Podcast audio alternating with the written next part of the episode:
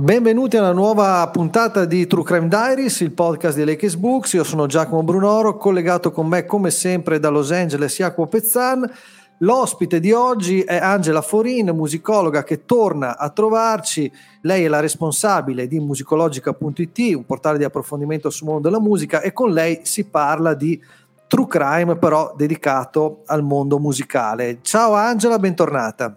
Ciao a tutti, ciao ragazzi, grazie. Allora, avevamo approfondito con te il caso del cosiddetto black metal satanico, i delitti dell'inner circle, tra l'altro una delle puntate più ascoltate del nostro podcast, quindi complimenti Angela. Oggi torniamo invece a parlare di musica e crimine parlando di eh, un caso che Jacopo è molto più vicino a te, visto che si, ti trovi a Los Angeles. Certo, due casi anzi, eh. parleremo sia di uh, Notorious Big, Big Small e, uh, e Tupac Shakur, vero, vero Angela? Esatto, sì, sì, sì. È una storia no, molto interessante, molto crime e molto gangster, perché se ci togliamo la parte musicale sembra quasi un film gangster che si svolge tra le sponde di New York e Las Vegas e in realtà vedremo che c'entra molto soprattutto la musica, quindi una storia di gangster ma è in realtà una storia di musica. Tra l'altro in quegli anni il cosiddetto gangsta rap, adesso magari sbaglio il termine, correggetemi, andava molto di moda e molti dei protagonisti della scena hip hop o rap venivano proprio da uh, un mondo difficile, un mondo criminale e poi portavano all'eccesso eh, anche con i soldi, il successo, quei comportamenti, tanti oggi si sono ripuliti e sono diventati, tra virgolette, presentabili, mentre in quegli anni lì si viveva ancora forse in un territorio, una zona di nessuno, no? in cui valeva un po' tutto. Sì, assolutamente sì, gangsta rap corretto e, e è lì che nasce no, il mondo poi dell'hip hop, che è un grande movimento culturale che è nato sul finire degli anni 70 a New York, quindi siamo nell'East Coast, no? per iniziare già con questi dissidi che ci sono stati tra East Coast e West Cost. È nato lì nei sobborghi tra, di Brooklyn, di, di, New York e parla di ghetto, parla della storia appunto di, um, di riscatto, di voglia di, di riscatto contro la discriminazione razziale sociale di classe, quindi parla, nasce in un mondo di, eh, di spaccio, di prostituzione, di disparatorie, di, di, quella vita difficile dei ghetti americani tra, di New York, nasce lì e poi si sposterà poi a Los Angeles, no, comincerà ad avere anche una storia nella West Coast. Questi rapper, un po' come le star, di oggi, i calciatori, i pugili, avevano sempre un grande entourage, no? non si muovevano mai da soli, li, si vede anche oggi, è una cosa abbastanza comune, quindi si portavano quasi una famiglia allargata in giro che spesso poi aizzava anche queste situazioni. Assolutamente sì, come ti dicevo, eh, il rap che poi è la parte musicale del movimento culturale dell'hip hop, no? è nato a New York e quindi eh, lì ci sono state le, can- le, grandi case discografiche, decision maker, quindi lì è nato eh, il, questo movimento culturale che poi ha preso piede all'inizio degli anni 90 anche nella California, nella West Coast e questo ha cominciato a eh, far storcere il naso ai newyorkesi perché eh, anche con un po' di arroganza ne parlano oggi in alcune interviste, in alcuni documentari quelli che allora c'erano, no? oggi dicono forse eravamo un po' arroganti nel senso di dire l'abbiamo inventato noi, noi siamo i migliori, eh, non ci piace che adesso anche dall'altra parte, nella California, si cominci a fare, eh, a fare rap, a parlare di hip hop. E poi questa, eh, questo dissidio è un po' molto aumentato e stata, stata, c'è stata poi una scintilla che ha fatto scatenare tutto questo, che è stata l'amicizia e poi la lite tra i due grandi, no? tra Notorious B.I.G., Biggie e tra Tupac. Notorious B.I.G. che era tra i grandi nomi eh, della, di New York, dell'East Coast, e Tupac Shakur Shakur, che eh, invece era diventato famoso e lui, Tupac, è nato poi a New York, no? poi dopo si è esatto. trasferito a San Francisco e dove è passato a Los Angeles e quindi lui ha cominciato a fare successo, poi dopo magari approfondiamo meglio no? anche la, la, figura molto interessante eh, di Tupac Shakur che ha anche cambiato un po' il mondo del rap. Infatti, no, no, parliamone anzi subito perché poi sono anche due artisti molto molto diversi anche alla prova del tempo, secondo me, anche quando ascolto qui le trasmissioni radiofoniche che parlano un po' del, del mondo del, del, del, rap, dell'hip hop dell'epoca, ancora si confrontano fra sostenitori o comunque fans di Notorious e um, fans di di, di Tupac però in realtà se andiamo a ben vedere la figura di Tupac è sicuramente molto più romantica, molto più complessa da un certo punto di vista. Sua madre era una, o comunque una pantera nera o um, orbitava nel mondo delle rivolte degli afroamericani degli anni 60 e 70, è molto più politicizzato in senso moderno del termine, i testi reggono molto più il tempo, quelli di Tupac rispetto a quelli di, di Notorious, che se andiamo a vedere un po', il testo è veramente anni 90, la PlayStation, lo champagne, il tappeto, ecco, l'ostrica, cioè tutto il cliché del di quello che arrivando dal ghetto ce la fa e arriva a conquistare questi oggetti materiali. I testi invece di Tupac sono molto molto molto più profondi, almeno vabbè si è capito che io da che parte sto ecco, tra i due. Tu ci abiti quindi ti conviene anche dire così. Eh? no, ecco però eh, se posso eh, mettermi dalla parte di Notorious B.I.G. Eh, vedo che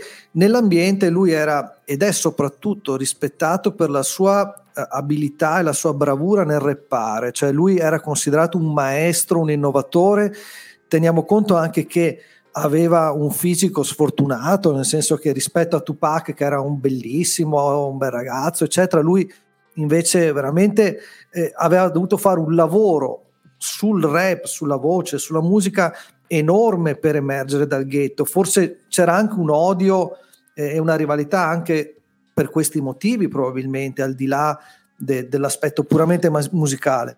C'è anche da dire, facendo un passettino indietro, che quelli erano anni in cui veramente questi artisti molto spesso uscivano da situazioni complicate, avevano um, trascorsi uh, di, di, di, carcere giovanile, prigione, Notorious era fatto qualche anno, anche lui o qualche mese di carcere, Tupac pure lui aveva avuto non pochi problemi, ma anche gruppi che noi ricordiamo con una, diciamo, anche un aspetto, una faccia più pulita, i Run DMC era una storia di, di, di sparatoria all'interno di, una, di, uno studio di registrazione, quindi già all'epoca dire, era abbastanza facile che qualcuno si fosse preso un paio, un paio di colpi di pistola. Dopo, invece, successivamente, questa etichetta del cattivo ragazzo di strada gliel'hanno creata molto spesso le, le case discografiche, poi in realtà molti di quelli che sono venuti fuori dopo, in realtà di, di galera ne ha vista ben poca. Sicuramente Notorious B.I.G. e Tupac sono due personaggi iconici, no? ancora oggi, come dicevi, forse i più grandi, dopo tanti anni sono ancora loro, no? i due punti di riferimento e tra i due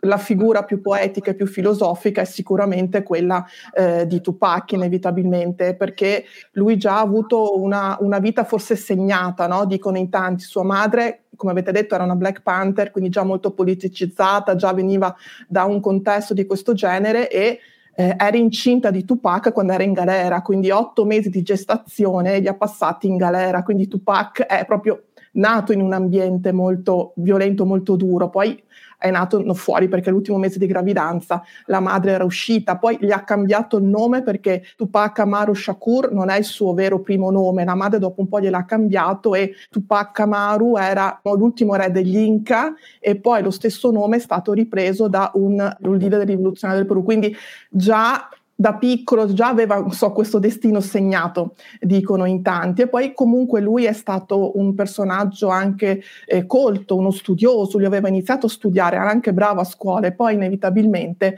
è stato poi risucchiato dalle dinamiche del ghetto, ha cominciato a spacciare e da lì è entrato in quel giro e non è più uscito, però lui leggeva Shakespeare, era molto legato alla poesia, gli piaceva molto anche Machiavelli, aveva anche un secondo nome no, legato al nome di Machiavelli e infatti questo si trasmette anche nelle sue liriche, nelle sue rime che sono anche delle poesie, quindi non solo eh, pezzi, barre in rima, ma hanno anche una grande qualità e una grande musicalità, eh, musicalmente parlando, ecco, magari rispetto a Notorious B.I.G.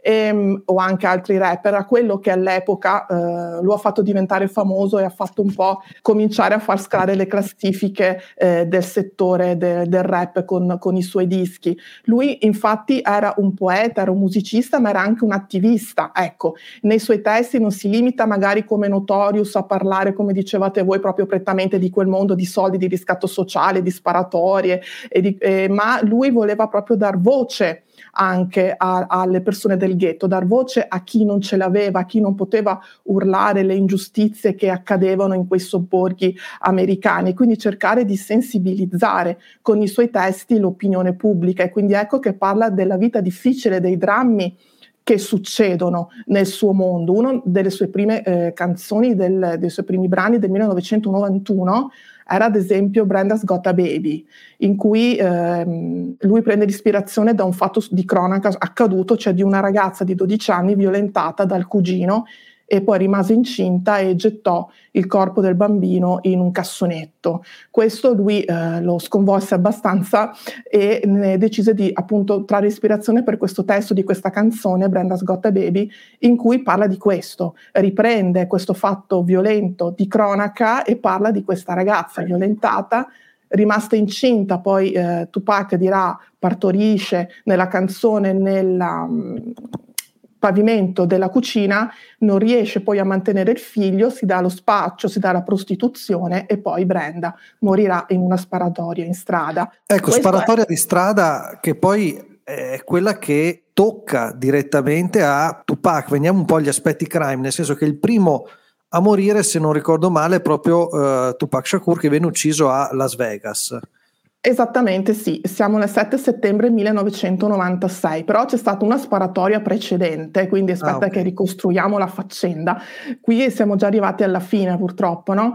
Eh, Tupac è morto a 24 anni, no 25 e Big, Notorious Biggie ne aveva 24, quindi erano veramente dei ragazzi, quindi anche a dispetto delle immagini che vediamo anche di Biggie che è molto grande, no? sembra proprio un criminale, un gangster, sembra quasi più vecchio per lo stile di vita che aveva, ma erano dei ragazzi, avevano 24 e 25 anni ed erano amici in realtà, perché Tupac e Biggie diventarono amici, eh, facevano parte dello stesso mondo, East Coast, West Coast, ma non era ancora così accesa la rivalità, stava un po' montando questa rivalità. I due erano amici e nel novembre 1994 Tupac era a New York in uno studio di registrazione quando venne rapinato eh, ci fu una sparatoria in questo studio di registrazione, eh, Tupac fu colpito da 5, se non sbaglio 4 o 5 colpi di pistola, se l'è vista veramente molto brutta, ed è finito in ospedale. Negli stessi studi di registrazione c'era anche Biggie in quel momento e tutto il suo clan.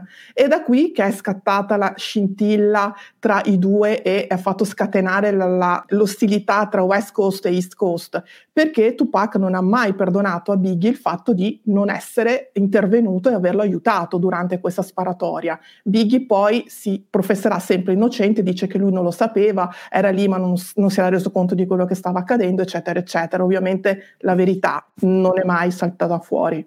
Sì, anche perché eh, ricordiamo una cosa, eh, magari molti non, non se ne rendono conto, però possedere un'arma negli Stati Uniti è semplicissimo e questo tipo di persone non faceva mistero di possedere la pistola o più pistole, quindi è anche più semplice che si verifichino poi episodi di questo tipo, che da noi magari sono un po' più difficili. Sì, sì, certo, ma mm, poi successivamente a questo episodio credo che la rivalità sia montata ancora di più perché se non ricordo male Tupac si trasferì quindi in California ed entrò definitivamente nel circuito, quello sì molto pericoloso di Sug Knight della Dead Row Records che poi l'ha completamente rovinato e portato sicuramente, eh, beh, ne parleremo adesso alla morte perché poi sarà appunto legata più che altro probabilmente a interessi musicali. Che... Sì, esattamente, stiamo parlando di ragazzi di 24 anni che fanno musica ma che girano con una pistola nei calzoni, cioè è quello il mondo, ecco, è quella storia di, di gangster, era quello, spaccio, droga, criminalità, eh, sparatoria all'ordine del giorno, cioè sembra quasi un film ma purtroppo eh, succede, era, era reale tutto ciò, ecco, quindi anche i testi testi in cui scrivono queste cose sembrano quasi testi forse esagerati, no? magari a giorno d'oggi, ma in realtà era quello che accadeva veramente a loro in, nella loro vita vera. E appunto dopo questa sparatoria Tupac se l'è vista brutta, è andata in ospedale, la, parte la grande rivalità e l'odio insomma tra i due, Tupac va in California e poi poco dopo che è uscito dall'ospedale viene accusato di violenza sessuale contro una ragazza. Tupac si professerà sempre innocente, però purtroppo eh, viene accusato, eh, ingiustamente o ingiustamente, insomma qui eh, ancora come tante cose di questa storia non c'è una verità e deve passare diversi anni in galera. E qui cosa succede? Appunto arriva la figura importante in questa storia di Suge Knight, che è eh, un produttore, anche lui un omone di grande stazza come Biggie, ed è una figura che racconta una metà tra il produttore e il criminale. Qui inizia un po' un cambiamento nella vita di Tupac perché Suge Knight, siamo in California, produttore della Death Row Records, offre a Tupac la possibilità di pagargli il riscatto di un milione e mezzo di dollari, non pochi spicci, a patto che Tupac poi firmi per lui, per la sua etichetta. Tupac accetta e quindi esce di galera e entra nel roster della Dead Row Records.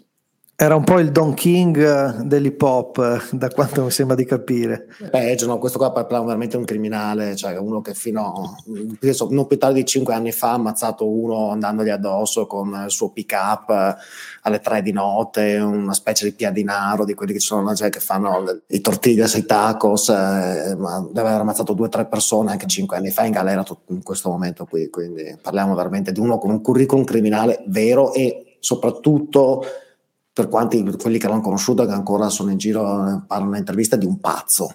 Qui parliamo veramente di uno ai limiti della schizofrenia comunque con delle patologie ed ecco, purtroppo, infatti, ehm, anche molte interviste che ho visto di, di, amici che parlano oggi, qualche anno fa, insomma, di, di, ricordavano la vita di Tupac, raccontano proprio come lui abbia avuto questo cambiamento quando è entrato nella Dead Row Records con Suge.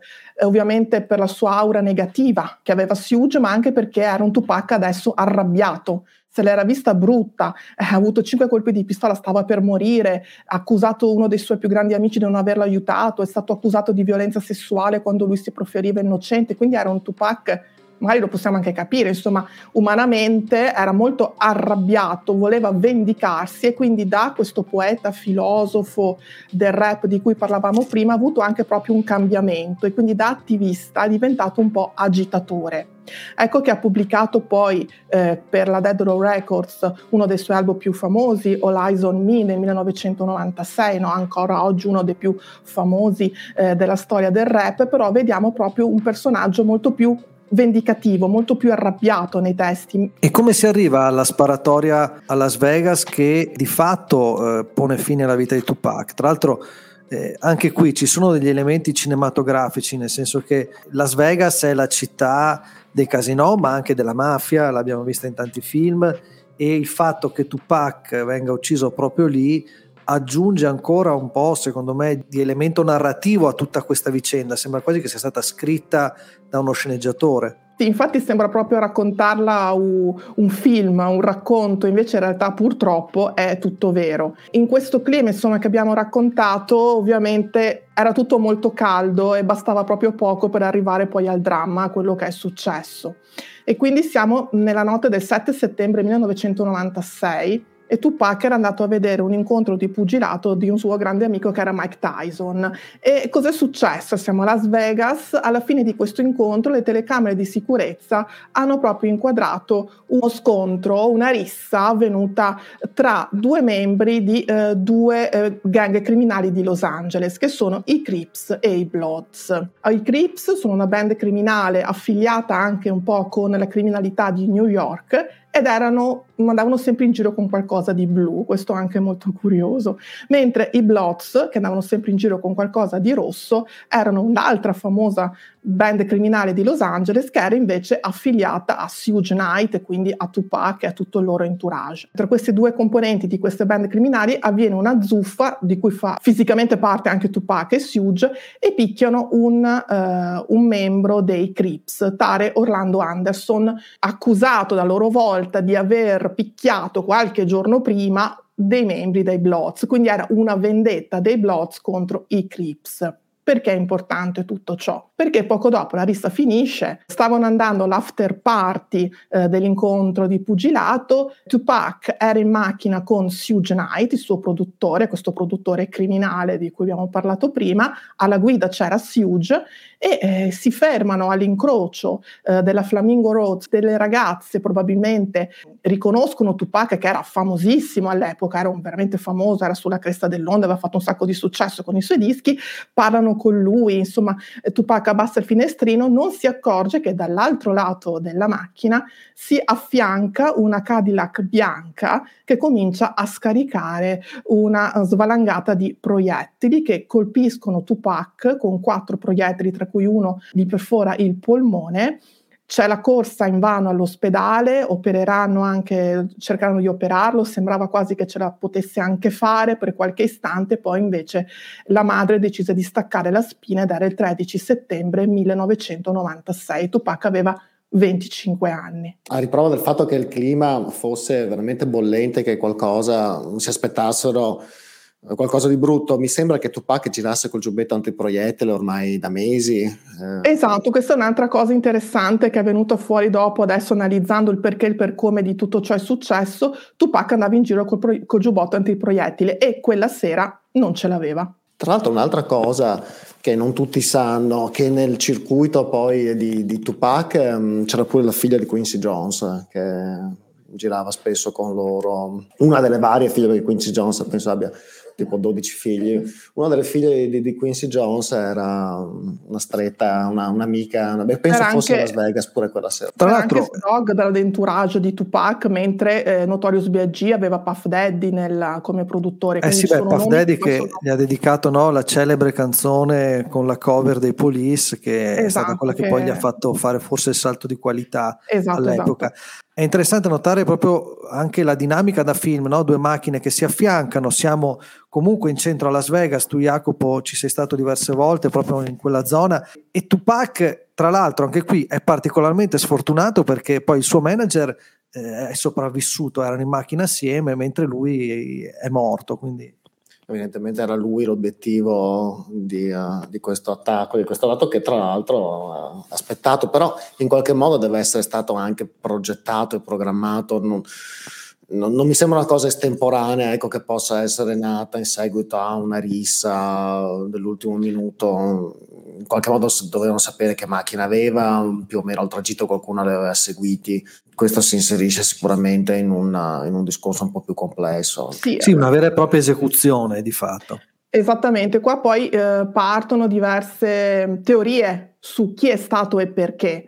Eh, anche qui non aveva il giubbotto antiproiettile, quindi forse lo sapevano e proprio quella sera hanno colpito. E come mai Suge, che era la guida, se l'è cavata con un taglio di striscio, insomma niente di grave, quando eh, invece Tupac è stato crivellato di colpi? Qui parte anche una teoria che addirittura il mandante fosse stato Suge Knight stesso. Eh, infatti sembra... avrà fatto un sacco di soldi dopo la morte di Tupac, visto che aveva lui il suo catalogo.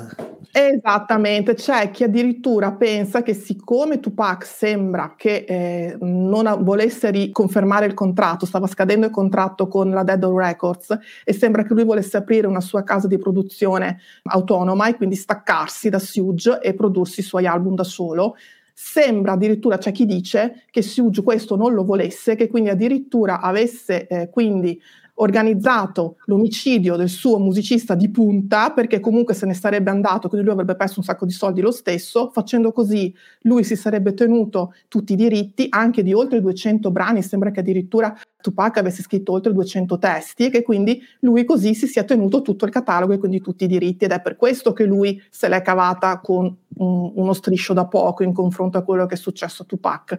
Ovviamente queste sono tutte teorie, ilazioni, complotti che hanno alimentato anni e anni di storia perché in realtà un vero colpevole non è stato trovato, o meglio, è stato individuato in Orlando Anderson, questo membro dei Crips con cui si erano picchiati pochi minuti prima l'uscita dell'incontro eh, di pugilato. Orlando si è sempre professato innocente e un anno dopo è morto. E quindi la verità non si sa. Poi nel 2009 un'intervista rilasciata da Kiffy D a, che è un altro personaggio che girava lì nell'ambiente, dice che era stato Orlando che Kifidi eh, confessa di essere stato in quella Cadillac bianca quella sera e che a sparare fu proprio Orlando Anderson. La verità purtroppo non è mai venuta fuori e non verrà mai fuori. C'è chi parla di una vendetta appunto tra Crips e Bloods da queste band rivali, tra cui è finito in mezzo Tupac. Eh, mm, questo forse è la versione un po' meno credibile, insomma, che sia finito proprio no. lui. Oppure c'è chi dice che era il suo destino. Non dimentichiamo la, la teoria per eccellenza, però, che gira ancora Quello. a Los Angeles dopo tanti anni, che non sia morto. Ah io, no, no, io ne conosco personalmente ragazze che vengono da Compton, da South Central, che giurano. Io ho una mia grande amica che è venuta anche in Italia a trovarmi anni fa, eh, tra le quali hai conosciuto anche tu, no? Sì, eri, sì, sì. E, e, lei era convintissima di averlo visto quattro anni dopo la sua morte a bordo di una Toyota bianca con i capelli un po' più lunghi e lei lo conosceva, cioè, ovviamente venendo da quell'ambiente, l'ha riconosciuto, lei giurava, giura, eh, con tutto che lui sia ancora vivo, che ah, si nasconda da qualche parte, non è una cosa, noi fa ridere però... Io vorrei tanto che esistesse quest'isola segreta con uh, Jim Jimi Hendrix, io, io, spero tanto che esista, io vorrei tanto che ci fosse, quindi ci mettiamo dentro anche Tupac, sì, questa è l'ipotesi ovviamente per eccellenza. L'altra è che sia stato Notorious B.I.G., Biggie, che sia stato il mandante per questa faida tra East Coast e West Coast, Biggie ovviamente si professerà sempre innocente, mentre per finire l'altra teoria complottista al top della, della gamma è che sia stata addirittura la CIA perché di, la CIA dicevo, non manca mai. Eh, ovviamente siamo in America, non poteva che arrivare ovviamente il mega complotto internazionale perché dicono che eh, Tupac stava diventando un idolo per le masse con la sua voglia di riscatto, di, di critica sociale contro lo Stato americano che eh, non aiutava le classi povere, quindi questa sensibiliz- sensibilizzazione dell'opinione pubblica stava diventando sempre più famoso e stava diventando quindi un idolo per le masse, una figura scomoda e che quindi la CIA ha deciso di farlo fuori. Ecco. Ecco, invece eh, Notorious B.I.G. viene ammazzato a Los Angeles, eh, vicino tra l'altro al Peters Museum, eh, proprio lì a... Museum con il museo delle, delle, macchine. Delle macchine, esatto, ci sono state diverse volte, sono stato anch'io quando sono venuto su da te. Anche lì la dinamica eh, è pressoché simile a quella del, dell'omicidio di Tupac, perché anche lì Notorious era in macchina e anche qui sembra che eh, siamo di fronte a un'esecuzione in piena regola di fatto. Assolutamente sì, infatti questi due ex amici nemici hanno avuto purtroppo un destino identico, perché appunto Biggie sei mesi dopo, era il 9 marzo 1997, da New York va eh, a, a Los Angeles per ehm, promuovere della sua musica e alcune interviste appunto lui ha dichiarato eh, che voleva anche andare per cercare di eh, spegnere, di smorzare questa faida tra East Coast e West Coast perché dal suo punto di vista lui ha sempre detto che e non è stato ovviamente lui il mandante di Tupac, che lui è sempre stato amico di Tupac, è Tupac che ha litigato con lui, questo è il suo punto di vista, no?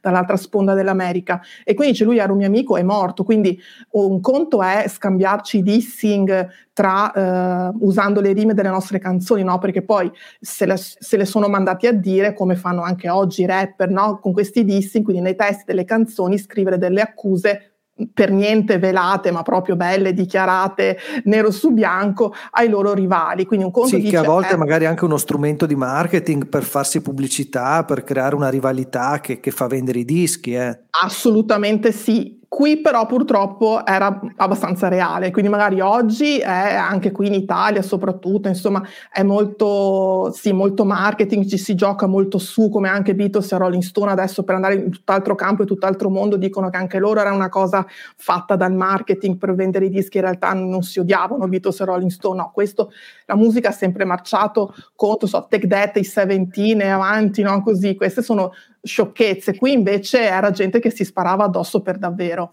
E quindi ecco che Biggie dice: Qui c'è scappato il morto, Tupac era pure un mio amico, stiamo un attimo esagerando, adesso cerchiamo di calmarci. Questo lui ha dichiarato. Quindi va a Los Angeles anche con questo intento e eh, viene ucciso, crivellato anche lui di colpi, era anche lui in macchina, eh, una Chevrolet Impala, se ne parlò molto anche di questa Chevrolet Impala, chi la guidava, cosa è successo, anche lì la verità non si è saputa, non si saprà mai, una calibro 9 spara, lo crivellano di colpi e lui muore proprio sul colpo.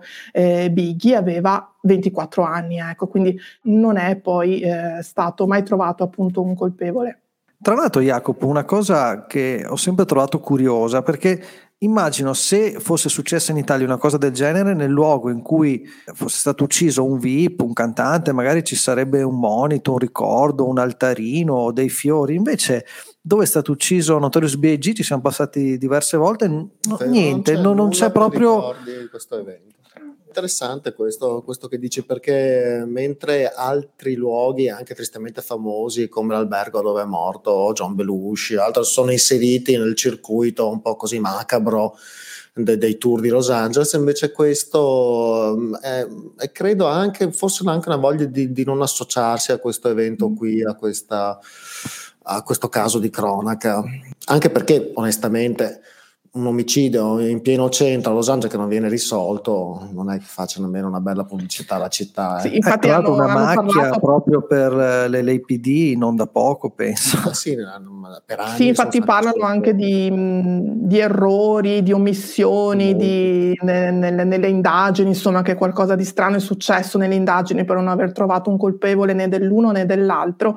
Ovviamente la cosa che si pensa più facile è che Notorious Biggie sia u- stato ucciso come vendetta per la morte di Tupac. Quindi lui da New York era nato a Los Angeles, era in territorio nemico, è stato fatto fuori. Chi sarà mai stato il mandante? Probabilmente era una vendetta contro per lui accusato della morte di Tupac. Musicalmente parlando, la cosa interessante è cosa è successo dopo la morte di Biggie, no? ne stavamo parlando prima, insomma, giusto per dare una chiusa, a, a New York c'era Puff Daddy, no? Nella, nell'entourage era il produttore di Notorious B.I.G. e, e lui eh, appunto parla che eh, quando è morto Biggie addirittura dice non, non, volevo più saperne di musica, è andato proprio in depressione, dice adesso basta, cioè, abbiamo esagerato, è morto Tupac, è morto Biggie, ma cosa stiamo facendo? Quindi voleva smettere proprio con questo mondo e dice che eh, come succede nelle storie, anche nelle favole, qui insomma dai una, una, chiusura un po' più positiva, dice che ascoltò alla radio Every Breath You Take dei Police e gli ha avuto l'idea appunto di, eh, di fare questo eh, brano musicale basato su quella musica dei Police dedicato a Notorious B.I.G., quindi è stato il brano musicale il primo che scalò le classifiche non eh, dell'hip hop ma le, le classifiche mondiali di tutto il mondo e che quindi cambiò anche il rap perché anche nel video, in quel video se magari ce lo ricordiamo, me, la, me, lo sono andato a vedere in questi giorni perché non me lo ricordavo più, però è molto interessante perché non ci sono più sparatorie, pallottole, quel mondo gangster, certo. ma ci sono appunto anche questi bambini vestiti di bianco che scalano una collina eh, verde con eh, Puff Daddy che canta anche e quindi è un, una visione un po' diversa del rap e quindi ecco che da lì in poi la storia è anche un po' cambiata musicalmente. Ma, ma, a proposito di cambiamenti, um, quello del, del, mondo del rap e dell'hip hop forse è l'ultimo vero momento in cui l'industria musicale ha avuto una forza e anche un giro di affari molto molto importante in cui si vendevano dischi. Noi adesso parliamo di produttori in questa storia, ma è l'ultimo momento in cui il produttore è ancora forte, è ancora un personaggio famoso, è qualcuno che eh, mm, esce sui giornali con la cronaca. Noi ricordiamo il produttore della musica punk, della musica rock, della musica del, del, del, del pop, e dopo è arrivata questa onda dell'hip hop e del rap, e dopodiché, dopodiché ormai il, il, mondo discografico musicale è totalmente cambiato. Sì, beh, Napster è del 97, quindi eh, da lì è iniziata l'inizio della fine ma per far capire le dimensioni di questo successo eh, basta un dato secondo me, cioè Sting ha guadagnato molto di più di diritti per la cover di Puff Daddy che per l'originale, cioè eh, perché mm. poi il pezzo è suo e quindi i famosi diritti della CI come vengono chiamati eh, per Sting fu una manna dal cielo, nel senso che per far capire anche la portata mondiale di quel successo, perché parliamo comunque di un brano dei Police che di certo in quanto a diritti non, non, guadagnavano poco e parliamo di Sting che comunque è un gigante della musica, si aprì anche per la musica un nuovo, un nuovo periodo e come dicevi te forse il ruolo dei produttori, i produttori pop sono gli ultimi grandi produttori eh, innovativi che fanno la differenza negli album, poi eh, su questo potremo chiaramente discutere per ore, però è un altro discorso. Io invece ringrazio Angela che ci ha raccontato questa storia criminale tra New York, Las Vegas e Los Angeles. Ricordo ancora il suo sito musicologica.it. Angela, grazie mille e alla prossima. Grazie a voi, ciao a tutti. Ciao Angela, grazie.